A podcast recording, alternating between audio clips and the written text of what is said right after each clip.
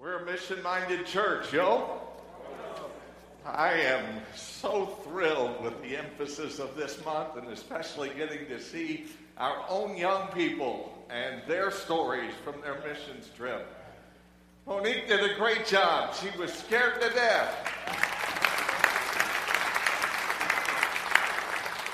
She practiced and rehearsed on every one of us pastors and our spouses, I think, and uh, just got ready for you today. And we prayed for in our prayer time this morning. We're just thrilled with what God's done in her heart and what God's going to do next year.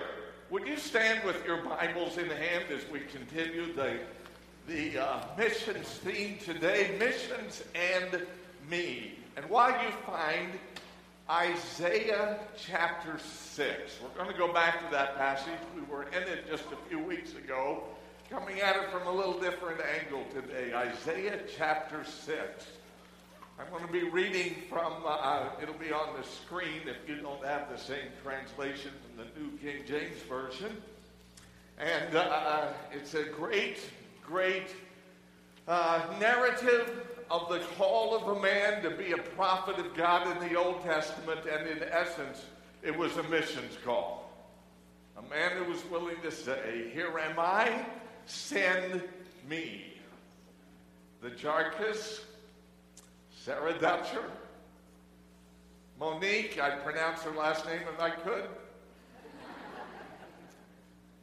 They said, Here am I, send me.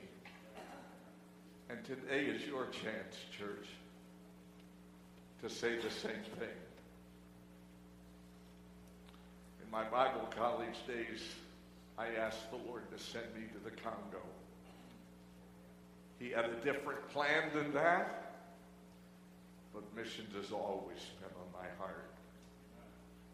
I love to go and want to go and have been to the mission field. And I'm praying by the end of this service, you'll say, Me too. I want to go. If you want, Lord, send me. Having said that, many are not aware that missions is not just something for the church in the New Testament.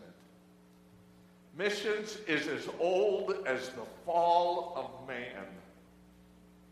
In the garden, God declared the message in really parabolic or image form when he said to that first man and woman while he was cursing them for their failure, judging them for their failure. He said to them, if you listen carefully and remember the story, he said to them, The serpent I will judge forever. He will uh, uh, bruise the, he- the heel of the seed of woman. But the seed of woman shall crush the head of the serpent.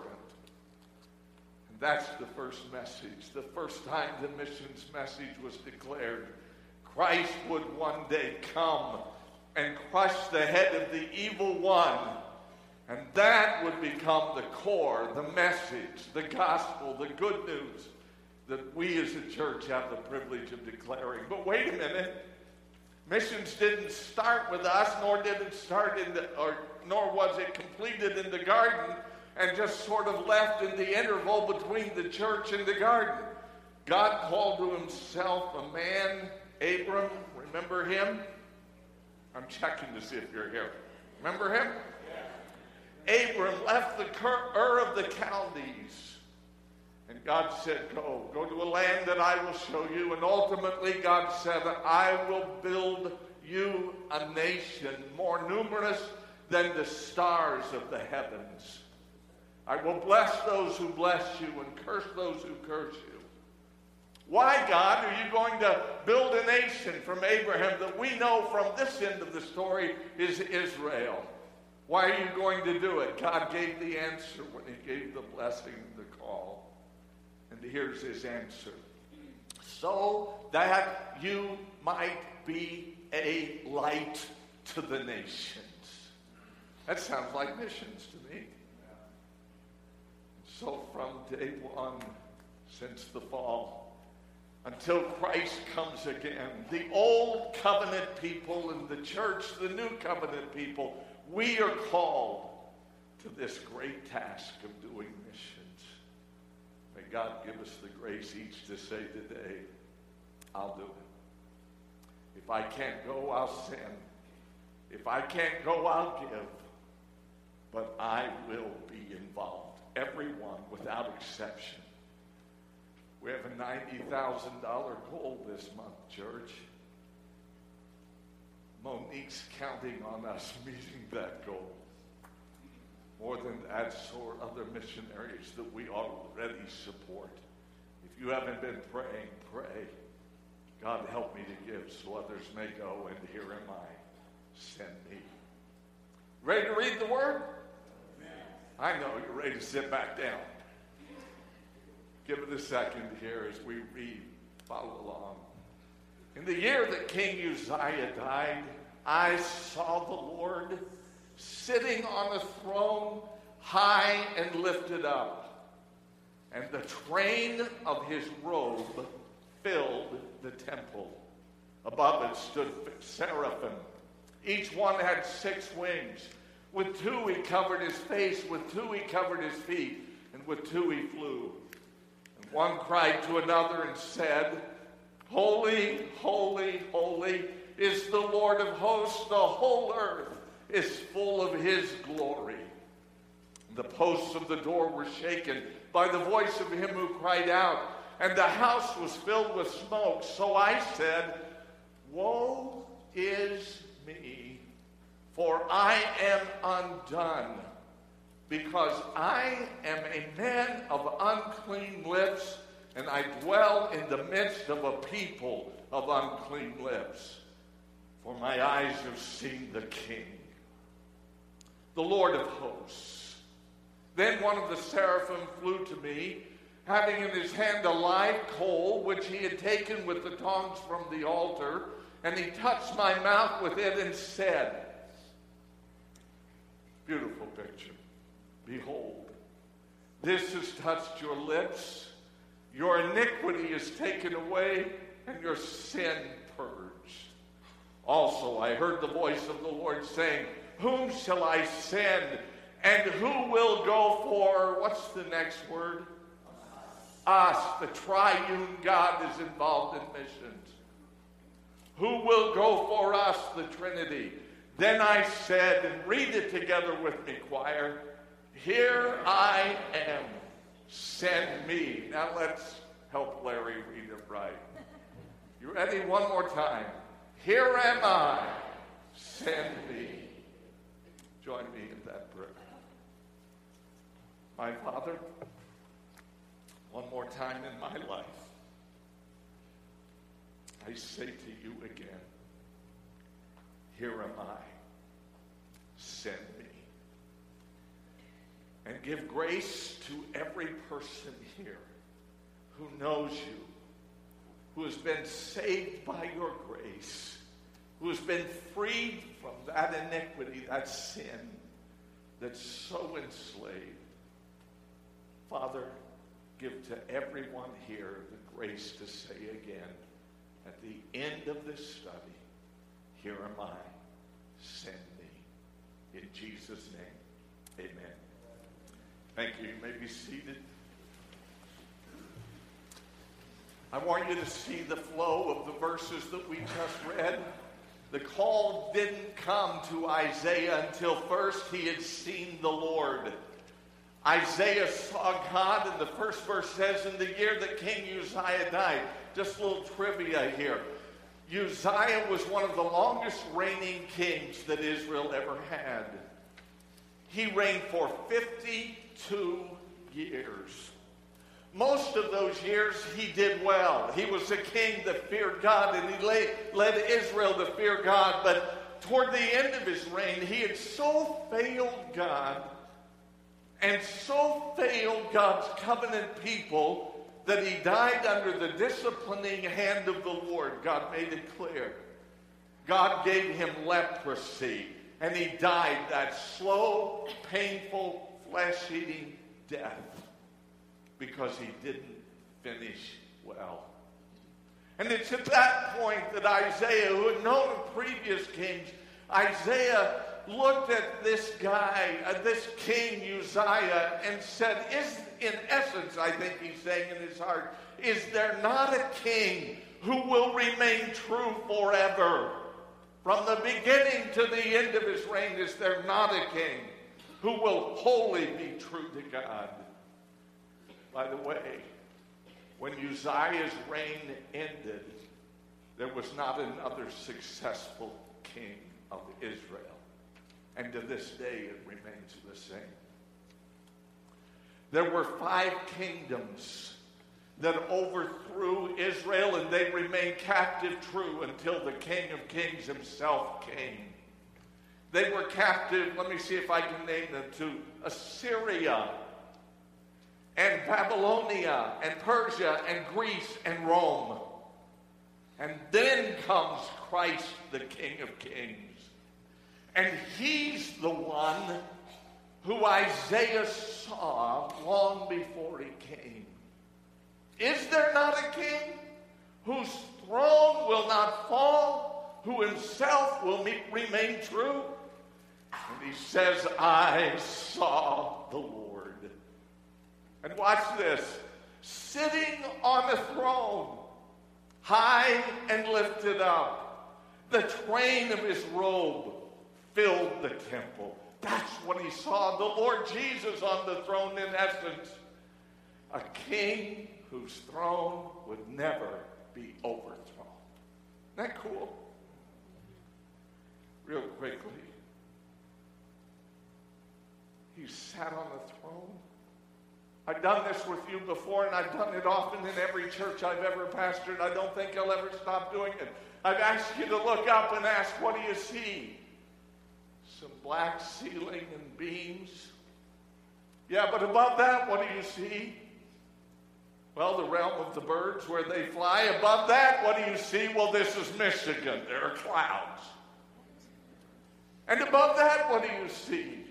The realm of the stars. And above that, what do you see? I cannot see. But by the pages of Holy Writ, I can by faith look above the stars and know there is a temple in a holy city. And in that holy city and in that holy temple, above all, there is a throne and one who sits upon it. Isaiah saw that throne. Now Isaiah tells us, he lets us in on this little secret. The shul, that is the robe with its long train that belongs to the one who sits upon that throne covers the temple and covers heaven and covers all that is beneath it, including this universe and this round terrestrial ball. That's how big that shul is. The whole point of that is it may seem to you, Isaiah, like no king, even Uzziah, didn't make it. No king on this earth will ever perfectly rule, but there is one who will and who does. It's the King of Kings and the Lord of Lords, Jesus Christ. As he rules from his throne, the seraphim are saying each to the other unceasingly, Holy, holy, holy, Lord God Almighty. Hear me. If you saw what Isaiah saw, you would understand why he calls him the Holy Lord of Hosts. Some 80 sometimes in this great prophetic book, Isaiah, he saw the Holy Lord above all, who's in control of all creation. No wonder the next thing out of his lips was a description of himself when he saw himself next to that holy God and he said, Woe is me. And anytime you hear the word woe in the Bible, you know it's time to stop and listen up because it's a, an expression of sorrow and grief, the most intense that the Bible in the Old Testament and Christ in the New Testament in the Sermon on the Mount used as well. And that expression, woe, grief, sorrow, overwhelms me. Is there any hope for me? For next to the God who is holy that I just saw, I am a man of unclean lips, and I dwell in the midst of a people of unclean lips. You know what dawned on me? Isaiah is not the only one. There are a couple of others throughout Scripture who took the weight of the sin of the whole and owned it as his own. Paul did that when his heart cry to God was, I wish I could be a curse, could take the weight of the sin of my own people, Israel, and bear the weight of that for eternity for them, that they might be saved. That's a mission's heart, right? Hello, right? Like I would own it for them if I could. Nehemiah did the same thing. In the Old Testament, he's weeping and discouraged and despondent before the king. And the king said, Man, my cupbearer, what cupbearer, what's bugging you? And he said, My city, the city of my people, is in ruins, and the people are in disgrace. And he owned that ruinedness and he owned that disgrace as his own. And from that point on, he became, if you will, that missionary that moved out to rid his people of their disgrace, a disgrace that he owned himself. And Isaiah is doing the same thing here. I know he was a man born to woman, full of sin himself, but Isaiah had done nothing to deserve what Uzziah got and what the people of Israel deserved when they turned to other gods. Isaiah owned their sin as his own and said, I'm a man of unclean lips, and I dwell in the midst of a people of unclean lips. Have you learned to do that? To own the others as your own to the point that you're ready to say, Oh God, can you use me? Can you clean me up enough to be used to bring a people back to yourself? It's the mission call. Isaiah then, at that moment, when he owned the weight of all Israel, at that moment, he experienced grace from above. And you and I read over it, and it's like we don't get it. My beloved, one of the seraphim, from near the throne where he was in that temple, at the altar where the sacrifice is made for the sin of people, at that altar he took tongs where the sacrifice was burnt he took tongs and picked up a flaming coal and brought it to the man who said, I'm a man of unclean lips, and I live in the midst of a people of unclean lips. The man who owned the weight of all the sin of Israel. He took those tongs and that coal and touched the tongue, the lips of that man broken by his own sin and the sinless people. And then he made this announcement Your iniquity is taken away, and your sin, the seraphim, the angel said, your sin is purged. Come on. You do that for me, holy God, on the throne you'd send one to touch my lips and my heart and take my sin and iniquity and remove it from me as far as the east is from the west. And you would do that for the people to whom you were calling me? I've already done that from our perspective on the other side, God would say, taken your sin away because the Lamb has been sacrificed and suffered under the fire of my judgment, so that now all who will believe will have their lips touched, their hearts forever cleansed. The righteousness of God replacing in us the iniquity that we are born with. You ever get tired of hearing that story? Had a great message and truth. We are excited about it. Oh, church.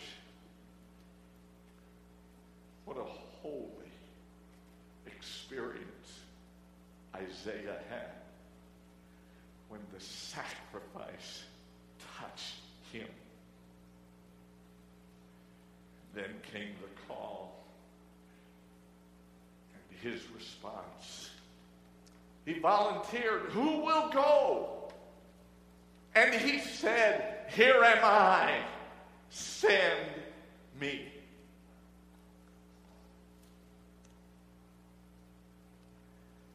I was a freshman in high school when I first said that to my God. It was at a camp. I heard a missionary speaker at that camp. At the end of it, I went knelt in front, and I said, Here I am, Lord. Send me. In those next few weeks, I became the most intimidated high schooler you could ever know. I was afraid to go up to a McDonald's cashier and order French fries because I couldn't talk to somebody I didn't know. And then I began to study the book, wondering, can God really use me? I think He's called me. Can He use me? And I remembered some of those old stories that my mom taught me. Like, uh, remember that little boy? All he had was a sack lunch. And the Lord blessed it. He dispersed the lunch and fed 5,000 people. Remember that stuttering man in the Old Testament? that was to help bring in the mission work the um, two million people probably out of bondage in Egypt? Could you use a stammering, stuttering guy? Oh, yeah. Moses became a great deliverer for the people God called him to and sent him. To. And then I remembered a dumb donkey. And that donkey spoke to a prophet, a wayward prophet, and said, You're going where God hasn't given you the freedom to go. And then it dawned on me in my high school years if God can use a lad's lunch, a stammering, stuttering man, and a dumb donkey. God could use this country boy to talk to people about his truth and his word. And I had the courage to keep saying, Here am I, send me. I don't know if God wants you to go, but I do know he wants you to be willing Missions is not about, first and foremost, them out there. It's about a heart that has experienced the grace of God in here and being willing to say, if you want me, I'll go. I'll go. Your turn. Can you believe it? 23 minutes into this, and Larry's saying so. Here's the so. I know, no. those who have experienced grace. Now, look, look up. Church, would you? Those who have experienced grace, what's the last word in this sentence? If you really own the weight of your sin, and the Lord from above has touched your sinful heart and made it pure and clean and white as snow and free from the consequences of that sin. You just can't say anything else but, Here am I. Send me. Those who have been genuinely touched by the coal from the fire, by God above, by the sacrifice of his son who paid his price for you. You cannot say anything but, I will go. Here am I. Send me. I'm going to ask you to stand with me. We're going to sing a song about I'm an offering. I give myself to you. My friend, if you don't know anything about what we've talked about, your guest here, or even those who may even be on the church rolls, it's not about being a member of this church, right? Right? Our hope is not in HBC. Our hope is in the sacrifice that was made. We'd love to introduce you to him and invite you to come as we give ourselves in a fresh way to go. And uh, I'm going to go down. I'm going to grab my wife by the hand and we're going to say together, Here am I. Send me. Listen carefully. May not be to Colombia or Nicaragua. May not be to South Africa or the Congo. It starts in Jerusalem. It starts in Kentwood, in Grand Rapids, whatever city you, you live in, in Byron Center, in Caledonia. Larry's been here too long, hasn't he? He knows the names of the cities. Listen, it starts here. You can at least say, Here am I. Send me to my town today. I will go, owning the weight that others have on them. Do business with God, and if you want to join us in this, I'm not pressing. If it's something you have a sense God is calling you